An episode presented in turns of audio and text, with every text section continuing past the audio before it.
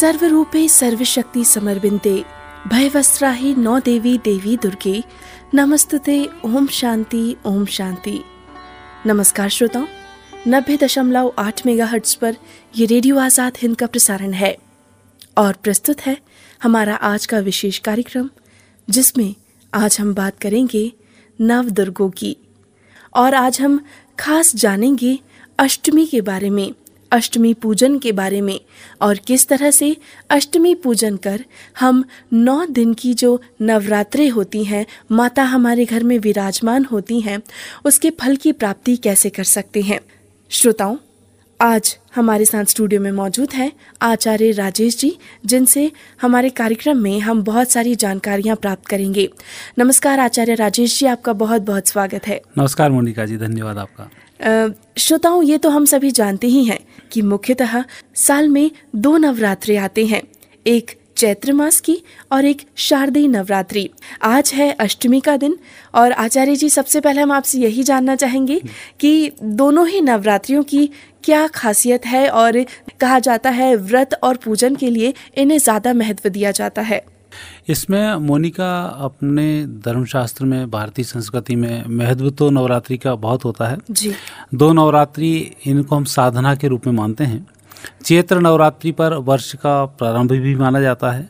और इस समय भगवान श्री राम का प्राकट्य उत्सव को भी इसमें मनाया जाता है। जी। इस समय की जो नवरात्रि का हम पूजन करते हैं ये लगातार नौ देवी की हम जब हम आराधना करते हैं तो ये हमारे गृहस्थ जीवन को सफल बनाती हैं। जी। और शारदीय नवरात्रि में जब हम साधना करते हैं तो शारदीय नवरात्रि हमारी साधना के लिए पूर्ण मानी गई है। इसके अलावा हम हर माह की अष्टमी पर पूजन कर सकते हैं शुक्रवार को हम देवी की पूजन कर सकते हैं और प्रतिदिन सुबह चार बजे से लेकर छः बजे तक हम माता रानी की आराधना कर सकते हैं। तो ये हमारे प्रतिदिन के विधान में है। इन दो नवरात्रियों में विशेष विधान यही है कि जब हम कोई साधना करें उसमें हम शारदीय नवरात्रि को महत्व देते हैं और गृहस्थ जीवन में बहुत सारी कमियाँ होती हैं कुछ हमें अभिलाषाएँ भी होती हैं। इन सब की पूर्ति अर्थात कामना पूर्ति की यदि हम बात करें ग्रस्त जीवन के जी। तो हमें नवरात्रि से वह कामना पूर्ति हमारी होती है। और इसमें हम साधना करने के योग्य होते हैं परिवार का हम पालन पोषण अच्छे से कर सकते हैं इसलिए इस नवरात्रि का विजय के लिए विशेष रूप से शुभ माना गया है। क्या बात है। आचार्य जी आज अष्टमी का दिन है। तो जिन लोगों ने व्रत रखा है इतने दिनों तक तो आज अष्टमी के दिन उन्हें क्या खास करना चाहिए ताकि माँ उनसे प्रसन्न हो? और जैसा कि आपने कहा कि फल की प्राप्ति के लिए इसे किया जाता है तो किस तरह से उन्हें मनचाहा फल मिल सके? इसमें मोनिका विशेष जैसे हम नवरात्रि की चर्चा करें अष्टमी से पहले मैं थोड़ा सा पीछे जाना चाहूँगा। बिल्कुल। हम नवरात्रियों में नौ देवियों की हम आराधना करते हैं।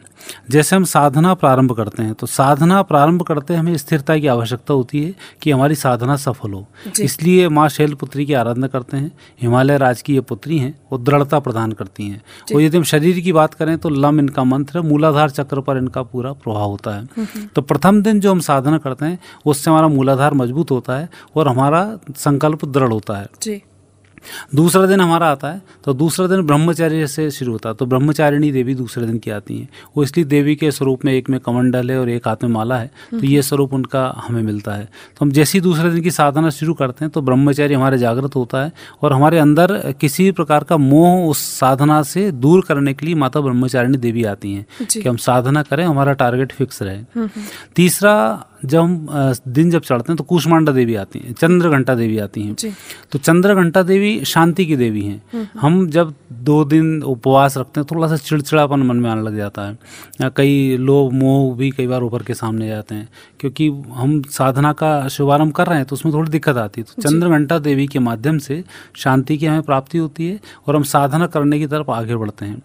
चौथा दिन आता है कूष्मांडा देवी का। कूष्मांडा देवी उग्र देवी हैं और सूर्य के अंदर इनका निवास स्थान है। जी। आप अंदाज लगाने सूर्य के अंदर जो निवास करता होगा अपने आप में कितना तपा हुआ होना चाहिए। तो इसलिए उनका तमतमाया हुआ एक स्वरूप है और उस स्वरूप से हमारे शरीर की उद्विग्नता को जो एक मन में असंतोष होता है कहीं कुछ दिक्कत होती है उनको दूर करती हैं।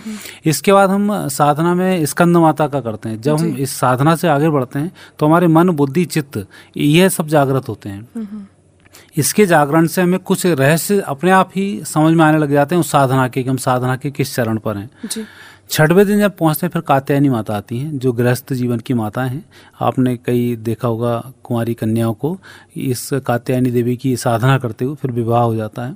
और गृहस्थ जीवन के सुखी बनाने के लिए कात्यायनी माता जी का अच्छा एक योगदान है। उन्हीं की आशीर्वाद से गृहस्थ जीवन सुखी होता है। सातवें दिन जब हम प्रवेश करते हैं तो वहाँ हमें फिर कालरात्रि की साधना होती है। कालरात्रि एक भयानक रूप है माता का। तृतीय नेत्र आपने भगवान शिव के ही सुना होगा लेकिन कालरात्रि जो माता जी उनके तृतीय नेत्र हैं। उन्हीं का तीसरा नेत्र है सबसे ज़्यादा भभकता हुआ।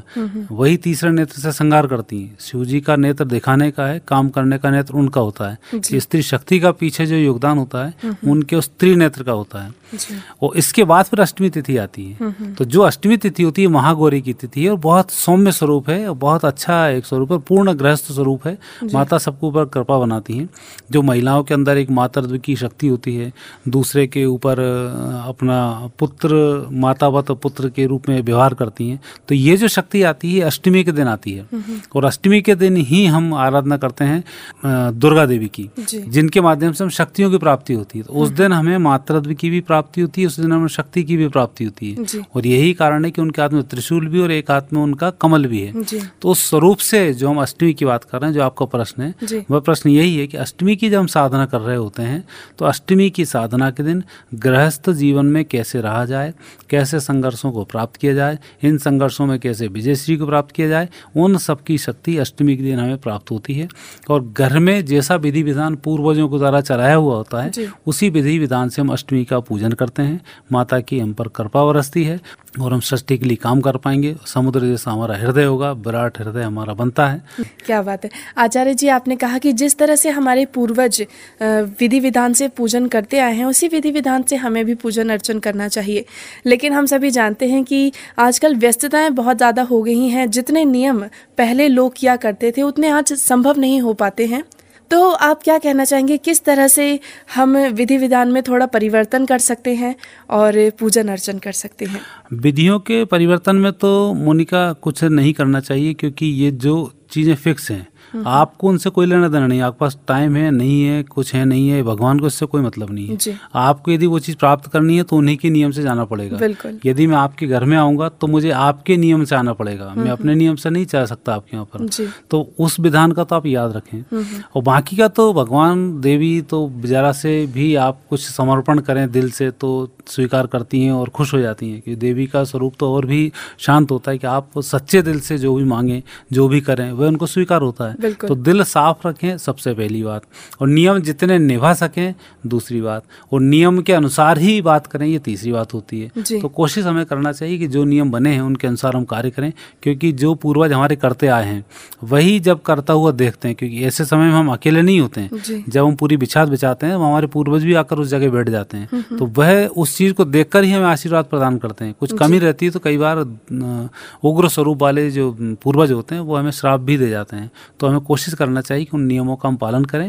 और नियम पालन नहीं कर पा रहे हैं तो बहुत शुद्ध शांत स्वभाव से माता रानी की फिर आराधना करें। तो जितना निर्मल मन होगा तो उतनी ही हमें उत्तम फलों की प्राप्ति होती है उतने ही हम दोष से बच पाते हैं। तो मन की निर्मलता फिर आवश्यक होती है उसका हम विशेष रूप से पालन करें।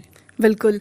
आचार्य जी, अष्टमी के दिन कई लोग कन्या भोज भी करते हैं तो इस बारे में हम आपसे जानकारी चाहेंगे क्योंकि कन्याओं को कहा गया है कि माता रानी उनमें वास करती हैं और फिर हम उनके चरण धो के उन्हें स्पर्श करते हैं और फिर उन्हें भोजन कराते हैं। हलवा पूरी माता रानी को बहुत प्रिय है, उसका प्रसाद लगाते हैं और वही हम भोग प्रसादी कन्याओं को भी देते हैं। तो इसके महत्व के बारे में हमें जानकारी दें। भारतीय संस्कृति में कन्याओं को और नारी प्रधान संस्कृति इसको माना गया है। सांख्य शास्त्र का मैं यहाँ थोड़ा उल्लेख करना चाहूँगा। हमारे सांख्य शास्त्र की विशेषता है। वह बात करता है एक प्रकृति एक पुरुष। प्रकृति में हम मेल फीमेल सब आ जाते हैं। प्रकृति पुरुष में सिर्फ़ भगवान आते हैं। जी। मतलब यहाँ मेल फीमेल हम देखते हैं पर वहाँ मेल फीमेल का संबंध सिर्फ़ प्रकृति से है। हम्म, हम्म। पुरुष हैं तो भगवान है बाकी सब प्रकृति में। उससे महत्व बनता है। महत्व से फिर अहंकार बनता है। अहंकार से फिर सतोगुण रजोगुण तमोगुण बनते हैं। सतव्रज से वृत्ति बनती पाँच ज्ञानेन्द्रीय बनती कर्मेंद्रीय बनती। तो इस प्रकार से चौबीस चरण से होता हुआ व्यक्ति वापस भगवत सत्ता को प्राप्त होता है। ये चूँकि चौबीस चरण है इसलिए इसको सांख्य शास्त्री भी कहा गया है। तो इस प्रकार की जो शक्तियाँ हैं सांख्य शास्त्र की इन शक्तियों को यदि हम देखते हैं तब कन्याओं का महत्व आपको समझ में आएगा कि कन्याएँ नौ वर्ष तक की मानी जाती हैं। उन नौ वर्ष की कन्याओं का अलग अलग महत्व होता है। प्रथम छः महीने की जो कन्या होती है उस कन्या को हर व्यक्ति गाँव का हो चाहे कोई भी हो चाहे आपके समाज का हो कोई ना कोई उसको भेंट देकर ज़रूर जाता है। जी। और पहले तो ये भी कहा जाता है यदि आपने उस बच्चे नवजात बच्ची को देखने गए और आपने उसकी टोपी नहीं भरी टोपी में पहले अन्न और वो डाले जाते थे तो आपके घर में खटमल हो जाएँगे। अर्थात ऐसे बच्चे पैदा होंगे जो आपका खून चूसने लगेंगे। तो आज भी ऐसा होता है कि इन कन्याओं को कुछ ना कुछ दक्षिणा देने का विधान होता है। वो अष्टमी के दिन जब हम साधना करते हैं तो साधना करने में हम निर्मोही व्यक्तियों को भोजन कराने का विधान होता है। क्योंकि माता रानी का जो प्रसाद होता है उस प्रसाद को उन्हीं लोगों को दिया जाए जो निर्मोही हों। और निर्मोही होने में कन्या ही निर्मोही होती हैं। कन्याओं में और पुरुषों में अंतर देखना कि बच्चियाँ जितनी भी होंगी वो नौ वर्ष तक की बच्ची शैतान चंचल चपल हो सकती है लेकिन मन से दुष्ट नहीं मिलेगी। लेकिन लड़कों में इसके विपरीत छीटने झपटने की ये प्रकृति आपको मिल जाएगी। जी तो जी उस विधा से यदि हम कन्याओं को भोजन कराते हैं तो हमें उस मूल तत्व की प्राप्ति होती है। इसलिए नौ वर्ष से छोटी कन्याओं को भोजन कराना वस्त्र देना धन देना और मेटल की चीज़ें देना ये शुभ माना जाता है। आपकी अपनी सामर्थ्य के अनुसार आप उन सब चीज़ों को करते हैं तो आपको लाभ मिलता है। और इसलिए छठवीं, सप्तमी, अष्टमी और नौवीं, इन चार दिन में कन्याओं को भोजन कराने का विशेष विधान होता है और आपकी जो अनुष्ठान आप कर रहे हैं, उस अनुष्ठान की फलश्रुति उन्हीं के शुभ आशीर्वाद से प्राप्त होती है। आचार्य जी कन्या भोज तो हो गया लेकिन कन्या भोज के पहले भी एक चीज़ की जाती है जब कन्याओं को हम घर पे भोजन के लिए बुलाते हैं तो हमारे यहाँ नारियल का बहुत ज़्यादा महत्व माना गया है। और सबसे महत्वपूर्ण प्रसाद यदि हलवा और पूरी के बाद किसे माना जाता है तो नारियल को ही माना जाता है। तो नारियल की महत्वता के बारे में हमें बताएँ।